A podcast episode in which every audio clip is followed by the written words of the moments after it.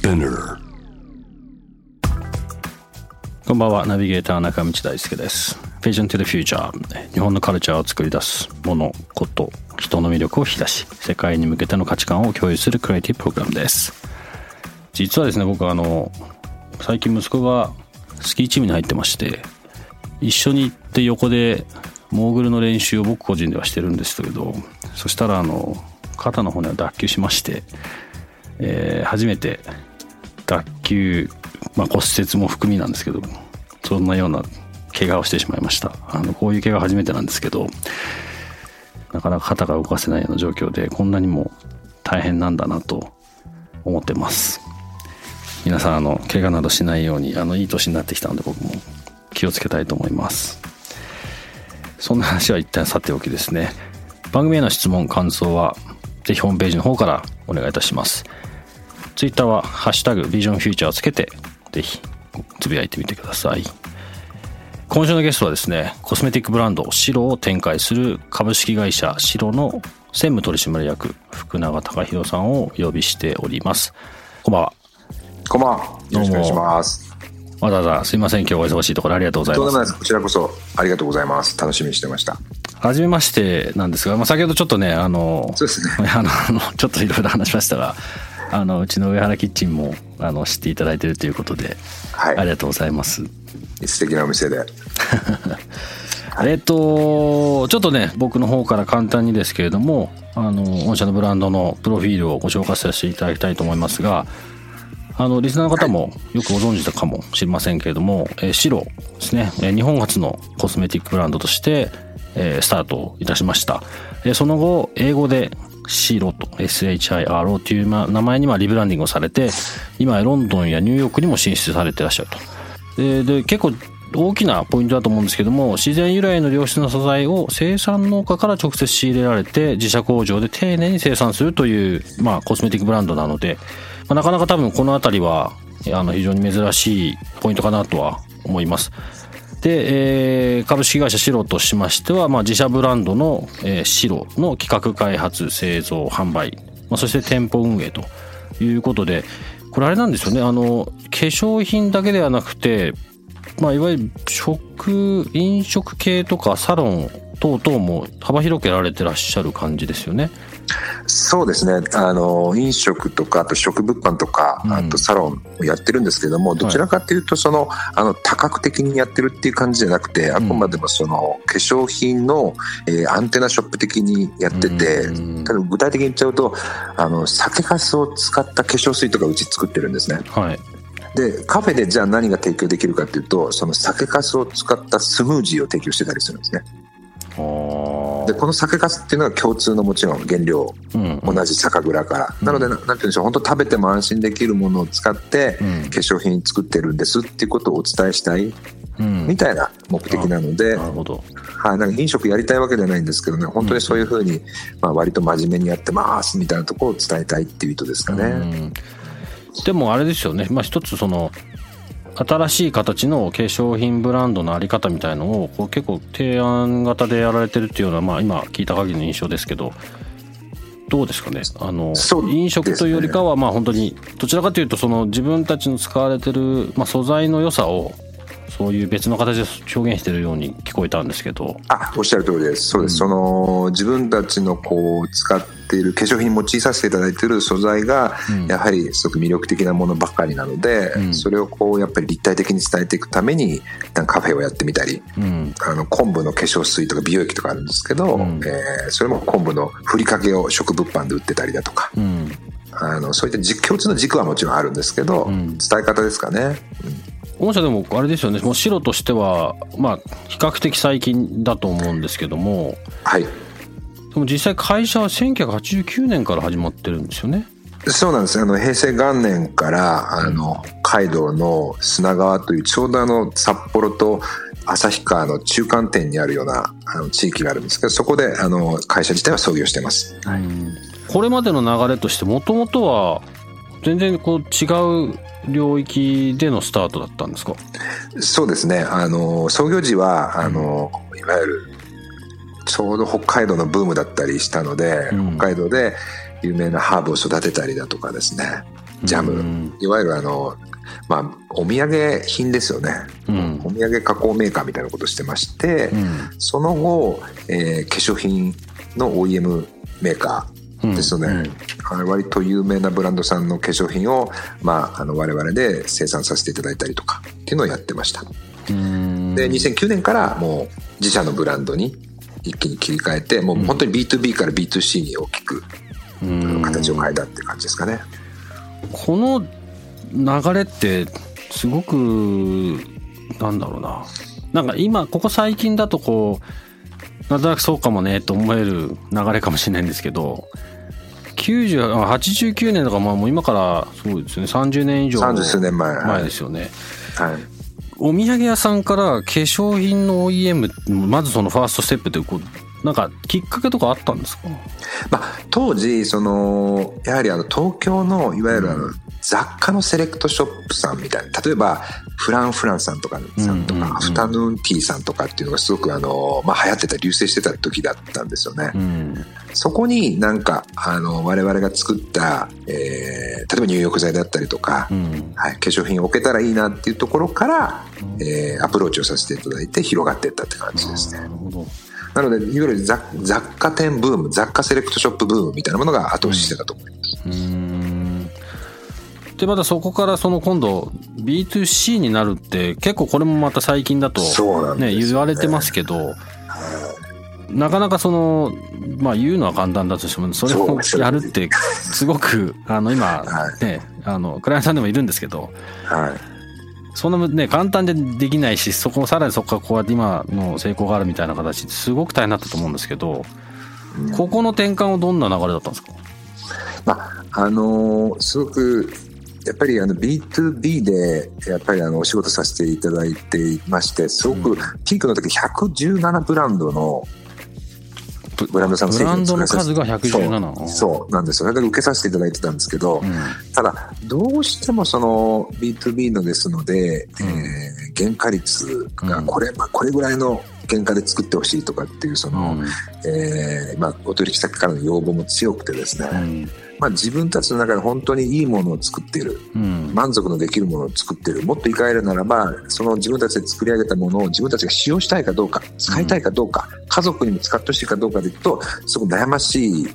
状態だったのは事実なんですよね。うん。まあ、要要は安い原料でできてましたから、うん。だったらそういう一切合切キャップを取っ払っちゃってうん。自分たちでもう原価とか一旦気にせずに納得いくまでいいもの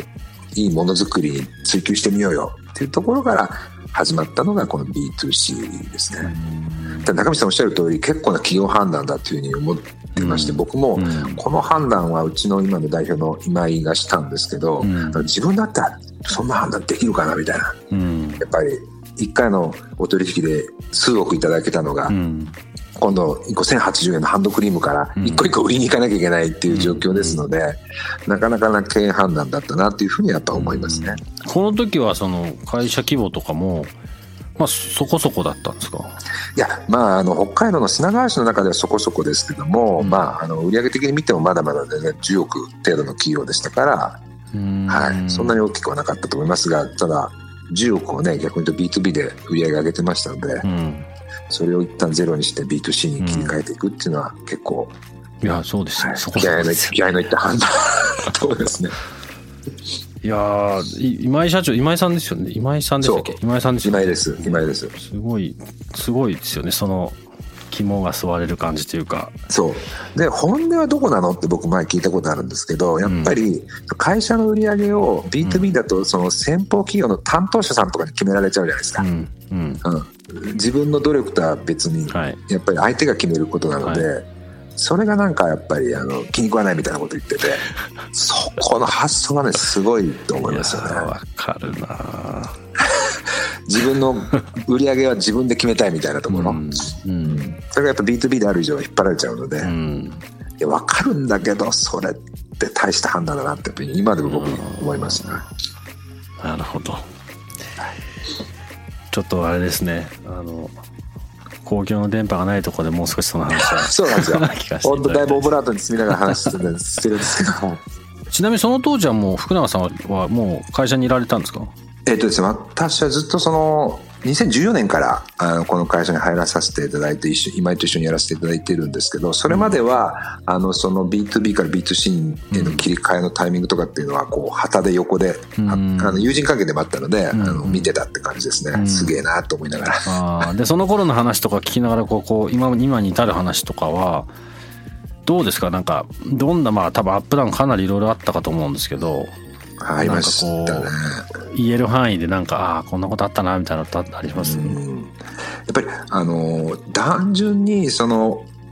観光のお土産品を作ってるメーカーから、うん。今度その化粧品メーカー OEM の化粧品メーカーに躯体を変えてその後 B2C にまた躯体を変えていて、で2度会社の躯体を変えてるんですけど、うん。ただそれでも、まあ、結果論言える結果論今だから言えるのかもしれませんけど比較的あの順調にうん。あのビジネスができてるっていうのはすごく嬉しいことだとうん。いうふうに思いますしじゃあその歴史を振り返った時にやっぱり2019年に白の小文字を大文字に変えたんですけどリブランディング、はいはい。その時なんかはあの自分たちが思ってる以上に、えー変えたことに対するあの拒否感拒否アレルギーっていうのは多くのお客様からいただきましたね。うーん。はいなんだよなんでなんで変えたんだよみたいなあの、まあ、ありがたいご意見も含めてですね、うん。はい、心折れそうな時はいっぱいありましたそのところ。その頃。はい。えっ、と、今お話お聞かせしていただいている中での、そのまあ、ここ最近のそのブランドの、ある種見え方の変化というところからの話で、こうすればよかったっていうさっきのあのだいぶポジティブな話として僕今ちょっと聞けてたんですけど後ろにもそもそもそのブランドの見せ方を変えようっていうまあスタートポイントはどんなところから始まったんですか？割とこう小文字の白から大文字の白に変えたんですね。でもともと色のイメージブランドカラーでいくとしホワイトっぽいものからネイビーに切り替えていったのがすごい表面的なブランドの見た目の変化だったんですけど、うんそれ自体はあの2019年に実施したんですけど2016年ぐらいからあの想像はしていました、うん。変更していこうって。それなぜかというとやっぱり海外でお店をオープンした時に、うん。あの中見さんロンドンよくご存知だと思うんですけどあのキングスロードっていうところで、い。えーいろんなブランド世界中からブランドがひしめき合っているところでお店をオープンしたんですけど、うん。やっぱりそのお店のサイン見た時に小文字で、あの白っていうのがやっぱりどうしてもあのちょっと貧弱に見えるっていうかもう線が細い感じがすごくするんですよね。うんでブランドの存在感がなかなか伝えにくい。うんただそのその当時はまだやっぱり我々のブランド力みたいなものを冷静に判断しては、まあ、それぐらいのものだったんだと思うんですけど2019年ぐらいにそれなりにお客様のご支持をいただき始めてからあのやっともう少し存在感をあのもうちょっとこう伝えれるようなあのロゴ体ロゴのロゴに変えていこうブランドカラーに変えていこうっていうふうに、えー思いましたねなので約3年がかりぐらいで実際に実動の準備でいくと1年ぐらいかけて準備をして、うんリブランディングはしてきました。海外での存在感が大きかったですね。うんうんあの、そうですね。本当にあの、小文字とか大文字は関係なく一個のこうデザインなのでしょうけど、向こうだとそう、それはね、あの、漢字とひらがなみたいな、全然違うものだという、はい、捉えられてますので、うん。はい、なのでその海外での存在感が大きかったですね。うん。海外はじゃあこの2016年から19年、このあたりから、本社の海外展開っていうのは始まってったんですか？そうですね。あの、最初にイギリスをスタートさせて、うんうん。はい。で、イギリス最初に1店舗オープンした後、その翌年に、あの、2店舗、で、計、計今3店舗うんありますね。ちなみにどこにあるんですか？イギリスは。キングスロードキングスロード。キングスロードと、あの、モンマスストリートって言って、はいコベントガーデンですね。はい。はい。あと、セルフリッジの裏になるんですけども、セントクリストファーズプレイス。あはい。あ。まあこれロンドンで、これで、これとは別に今ニューヨークまでですもんね。ニューヨークは、あの、あったんですけど、この5月にですね、一旦、あの、リアル店舗の方は一旦、あの、閉じました。でオンラインだけ今やってますね。EC だけやってます。うんこれ、これコロナの影響はやっぱ大きかったですか？えっ、とね、これ、まあ、コロナが引き金になったのは事実ですけど、コロナの前から、やはり、あのまあ、平たく言うと、なかなかしんどかったですね。うん。なので、撤退っていうより一旦、うん一。旦引き込もうかなっていうことですね。うんうん。なるほど。日本の企業、日本のブランドが世界に出るときに、まあこれ、そういう意味で言うと、これ、あイギリスが先でアメリカがその後だったんですか？そうですう。ん。珍しいですよね。イギリスからって。なんですよ。僕もよくこの話してる中で、大体海外イコールアジアとかっていう話にどうしてもなっちゃうと思うんですけど、日本だと。なんでイギリスだったんですか？やっぱり我々、まあ、コスメティックをやっているので、そういったコスメティックとかスキンケアのいわゆる先進国でもあるし、その世界中で輝いているブランドが、まあ、イギリス、フランス、まあ、アメリカからもやっぱ生まれてるんですよね。うん。例えばイギリスで言うと、あの、ニールズレメディーズとか、はいまああの、こフレグランスのブランドでいくとジョー・マローンだったりとか、はい、い。くつもやっぱりそこから生まれていて、我々としても、あの、コスメティックのブランドとして、そういった本丸でね、うんやっぱり実際に自分たちの製品が受け入れられるのか、うんまあ、厳しい評価を受ける部分も甘んじて受け入れるとして、うんまあまずはその本丸のところで、あの、ブランドを浸透させたかったっていう思いが強かったです。うーん。どうですか？まあ3店舗もなってるからねで。おっしゃる通り、めちゃめちゃ大変でしたね。うん。これで2000 2016年から徐々に増やしてったそうんでですかす。そうですね。2016年にキングスロードオープンして、その翌々年からに、あのー残りのモンマストリートとセントクリスマスプレイスの2店舗をオープンさせましたので、今3店舗、プラス EC でやってますね。うん。なんかど、コンセプトというか、大事にしてった部分ってどんなところだったんですか？大事にしていったのはですね、やっぱり、威勢がいいように聞こえるかもしれませんが、メイドインジャパンっていうことを前面に打ち出すこと、それによってなんか支持を得るみたいなことは避けましたね。うん。うん。はいまあ、一つのブランドとして見てほしかったっていうのがすごく強かったです。あとは、やっぱり、あのー酒粕みたいなうん。製品がありますので、日本酒ブームみたいなのもやっぱりロンドンでもあって、うんその日本酒にこう紐付けたようなプロモーションの提案とかっていっぱいいろんな方からいただいたんですけども、うんまあ、そこになんか頼るんじゃなくて、うん。やっぱり単純に白っていうブランド、化粧品のブランドとしての白と、うん。その白の中にある酒粕化粧水っていう一つのアイテムみたいなところをちゃんと正面から伝えていきたいっていうことにこだわりはしましたね。うん。そういうことで言うとそのす今の話僕すごい大事だと思うんですけど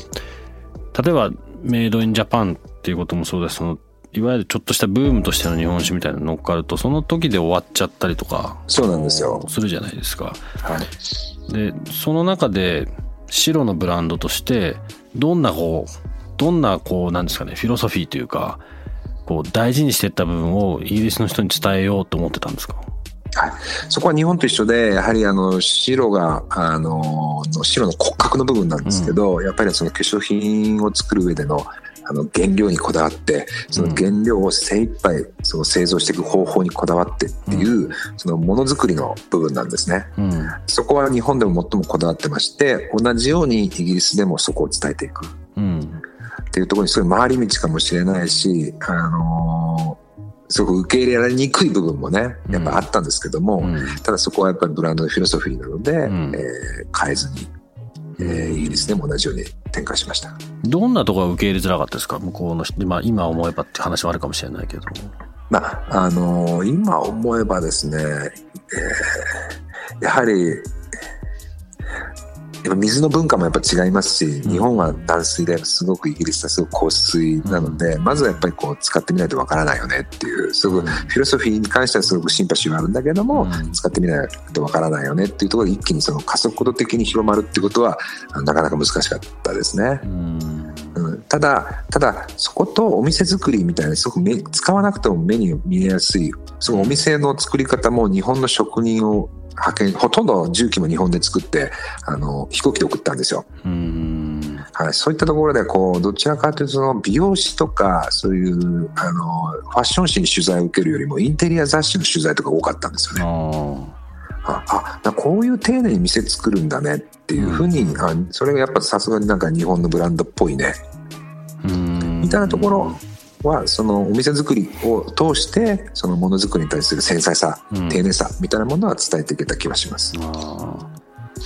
それすごい大事だったんですねきっとね。あのー向こうのビルダーとかうん、本当に雑だから。雑なんですよ。もうびっくり、まあそうですよね。びっくりするよね。びっくりするぐらい。日本の当たり前は向こうの当たり前じゃないっていうのは、全く通用しなくてもういっぱい喧嘩もしましたうん。ほとんど天井と床以外全部送りましたね。日本から。日本で作って。それはコミットメントですね。かなりの。はい。でもそれやそれやともう、まあまあ、あと組み立てるだけみたいなような状態だったんですか？そういう意味で。もう本当にそうです、まあ、ただ組み立てるだけでもなかなか現地の職人さんとかとうまくいかないんですけど、うんあやっぱ納期もだいぶ予定よりも遅れましたし、うんうんはい、やっぱり難しかったですけどただ仕上がった時の完成度っていうのはやっぱり日本の職人さんのやっぱり綺麗にやっぱり作ってますし、世界観最終的にやっぱ世界観をどう表現するかっていう点では、うん。あのそのプロセスを経てよかったかなと思ってますけどね。うんそういう融合ってでも本当はもっとあったら面白いですよね。あの、向こうのも、向こうのある建物の、こう、質感というか空気感あるじゃないですか。ちゃんと昔のものをきちんと取っといたもう築200年とかですね。はいうんでそこの中は、こっちから持ってくるようなの、まあ、それが向こうできれば当然いいんですけど、なかなかできないので、まあ、そうやってなんか、その日本のある種の、そういう意味日本の文化じゃないですか。一個一個のことを細かくやれるって。はいでそういうのとかがねもっと融合していくとそのね白とブランドとしての表現ということもそうなんでしょうけどもっとその後ろっ側にある話がもっと伝わってだからそこに白だったらそういうブランドとしてなんか存在してるんだって話がもっと広がるとねいいですよね。なんかストーリーがね出来上がりますよね。いやでも大変だったですねきっとねすごいなんか想像つきます喧嘩してるのが。はいでしたね。で、私たちどちらかというと、もうあの、海外のお店を出す時も、うんあの、物件選びから自転車こぎながら、あれ、このみ、どこどうだろうとか、うん。で、いい物件があったらコンコンってノックして、ん。不動産にプレゼンテーションしてみたいな風に、うん。割とこう、自分たちの手でね、広げてきたので、ん。すごく未経験なこともいっぱいあったし、うん。はい。それはそれでもう一冊本書けんじゃねえかなって言われたんですよね。でもその行動力ってどっから出てきてるんですか、この行動力は白の DNA だと思いますね。うんやっぱりまず、あのー自分たちでやってみるっていう、もうオールスクラッチの精神がやっぱりありますんで、うん。はい、実際にあの化粧品の開発も原料を見つけるところから、自分たちでその生産農家に、あのーコンタクトを取って、うん。えー実際に試作をしてっていうのをやってますんで、うんで多くの化粧品メーカーっていうのはけ原料メーカーさんから原料を仕入れる形だと思うんですけど、うん。私たちは生産農家に直接アクションを起こすみたいなところ。で、自社の製造工場で作って、うん。はい。で、自社のリアカーで物を売りに行くみたいな、うん。もうほぼオールスクラッチの精神なので、それを同じように海外でも展開していったって感じですね。もうこれは本当うちの会社の DNA だと思います。そのね第一歩がなかなか出ない中で言うとそういう DNA は強いですね。きっと。そうですね。あのーやっぱり逆にそこが我々のコアでもあるし、うん。そこ見失っちゃうと白らしくないと思いますね。その DNA 御社の DNA としてこう結構まずやってみよう的な発想というかまあ行動っていうのはまあ本当におそらくですけど日本から先ほどの話で言ったら本丸のイギリスで、まあ、攻めてやってみようっていうところも当然つながってると思うんですけどただ想像してやってみようとしてじゃあイギリスが本物だから行こうって、まあ、頭の中で分かったとしててもなかなかそのそれを形にするまでのプロセスはすごく大変だったと思うんですけどその、まあ、お店の作り方もそうですし、まあ、もう全てですよね。ただその中でこう大変だったことって例えば現地のスタッフだったりそのなんていうんですか？もうなんか他にどんなことがあったんですか？あやっぱりあのー忘れもしないのがキングスロードの最初の物件を大家さんとうん。プレゼンテーションした時に、うん。あのーじゃあこれぐらいの家賃払えるかって言われて、うん。いやちょっとそこ高いからもうちょっと値切値切値切り交渉したんですよ当たり前で、日本であるようん。そしたらなんか言われたのが「もうお前帰れ帰れ」と。ここはもう世界中のやっぱりあのダイヤモンドを拾いに世界中のブランドがダイヤモンドを拾いに来てるんだと。お前みたいに石炭拾いに来たやつはうん。キングスロードに店なんか出せないからとっとと帰れって言われたのがやっぱ一番思い出に残ってますね。はあなるほどね。そうなんですよ。でそんな値段交渉するようなことをするならうん。全然君にはこのこの、まあ、キングスロードでの、まあ、一一等地といえば一等地なので、い。そこでのビジネスっていうのは向いてないから帰れって言われましたね。それがすごい一番印象深かったですね。うーん。なるほど。なんかたまたまですけど誰かのツイッターでちょっと僕見たんですけどあのえっ、とね、その人、まあそれはあの人でしたけど、年収は住んでる場所で決まるみたいなことが書いてあった、うん。なんかこう、クォートは見たんですけど、やっぱその場所に入れるかどうかというか、そのブランドのまあ当然格だったり、ポジショニングだったり、いろんなものがその、どの、どのお店がどこにあってとか、いうのとはすごく紐づくじゃないですか。はい。まあ、その、まあ、不動産屋さんなのか大家さんが言ったことは、まあ、半分正しいと思いますし半分そうですね。ねいやいやっていう部分もあると思うんですけどなかなかの言葉ですねなかなかで正しいってやっぱりすごく思いましたし、うんやっぱり実際にそのプレゼンテーションで競合してたブランドっていうのを後から聞いた時にはもうもう本当になんか鳥肌立つようなブランドだったので、うん。あのあそれはそうだなと思ったんですけどただ一方でリー現実的な話でリース契約が10年とかなので 10年間この家賃を約束しなきゃいけないのかっていうふうに思った時には、ぱりいろんなものがやっぱりよぎりましたし不安にもなりましたうね。ん。うん。まあ、そういう瞬間はやっぱりビジネスやってる上では必ず決めていかなきゃいけないタイミングですもんね。そうですね。でそれをやっぱりその誰かを介してじゃなくて生身でぶつかっていって、うんうん。な誰かにこうあの、ね、あの言葉をオブラオブラートに包んでいただくんじゃなくてストレートに聞けたのは、うん。グローバルでビジネスをしていく上で一番大事な経験だった気がします。うん。はい。そういう意味で言うとこう今後の、うんまあ、今今後のというか今海外なんか特にそのいわゆるリアル店舗から EC みたいな動きとか、大きく動き始めて、まあ、ここ34年とか特に大きい中にまたさらにこのコロナがボーンと降ってきたと思うんですけどそういう意味ですごいチャレンジングなタイミングですかそうですねあの本当コロナをきっかけにやっぱ思うのはやっぱりそのリアル店舗じゃなくてもいいじゃんっていうところはやっぱすごくすごく大きく顕在してきたかなっていうふうに思うんですよね。うんなので極端な話 EC で進めるんであればあのリアル店舗よりもやっぱり障壁は下がると思ってますと。うん。ただ一方でやっぱり EC って海外でやろうと思ってブランド力がないと全然もうピクリともしないじゃないですか。なのでそう思った時にはもう我々もやっぱり今まではあのいわゆるヨーロッパとかアメリカっていうふうにそのこだわってはいたんですけども、うん。そこでまあブランド力があのまだない状態であの果敢に攻めていくことも大事だけど一方でおかげさまでこう中国であるとか台湾であるとかあのアジアの方ってね白の製品をよくご理解いただいてたり使っていただいたりするファンが多いので、うんまずファンが多いところから EC のビジネスを展開していくっていうのは一つの考え方方としてはあるのかなと思ってます。うんまあ次のステージですねそういう意味そうですね。それが、そういった意味であの、あの、昨年から台湾を EC だけでスタートさせたりしてるんですけども、うんやっぱある程度のこう、あの、共感がありますんで、やっぱりイギリスなんかと比較すると立ち上がりはやっぱいいんですよね。うんうんうん。ただその時やっぱあれですよね。イギリスとアメリカでまあちゃんとそういう経験をしてきてるってそその社内の中の話も当然あるだろうしお客さんから見てもそっちでちゃんとやった後っていうのはおそらくですけどまあ見え方というか伝え方も変わってくるんじゃないかなと思うんですけどそのあたりどうですか？あ、あのーおっしゃる通りそうあってほしいなっていうふうに思ってますし、うん。そのプロセスがあったからこそ、今のそういうブランドに対するあの支持があるっていうふうに思思いたいと思ってますね。もちろんうんはい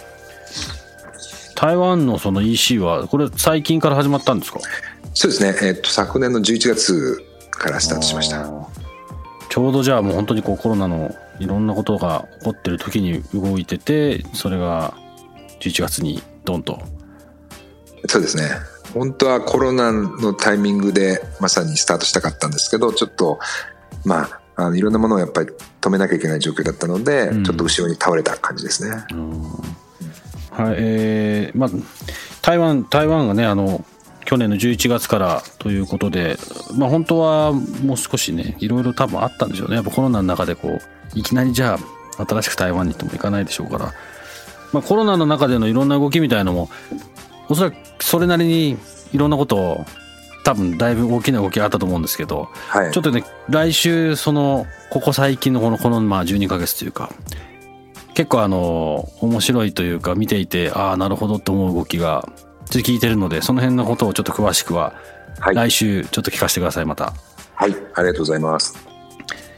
えーということでですね、今週のゲスト、えー株式会社シロのえー専務取締役、福永隆弘さんに、えー今の、これまでの流れというか、シロのブランドの立ち上がり、海外のことをね、ついていろいろお話伺いました。ありがとうございます、夜遅くに。あの、また来週ぜひ、とんでもないです。ありがとうございま。す楽しみにしてます。J-Wave Vision to the future「Vision to the Future、えー中道大輔がお送りしております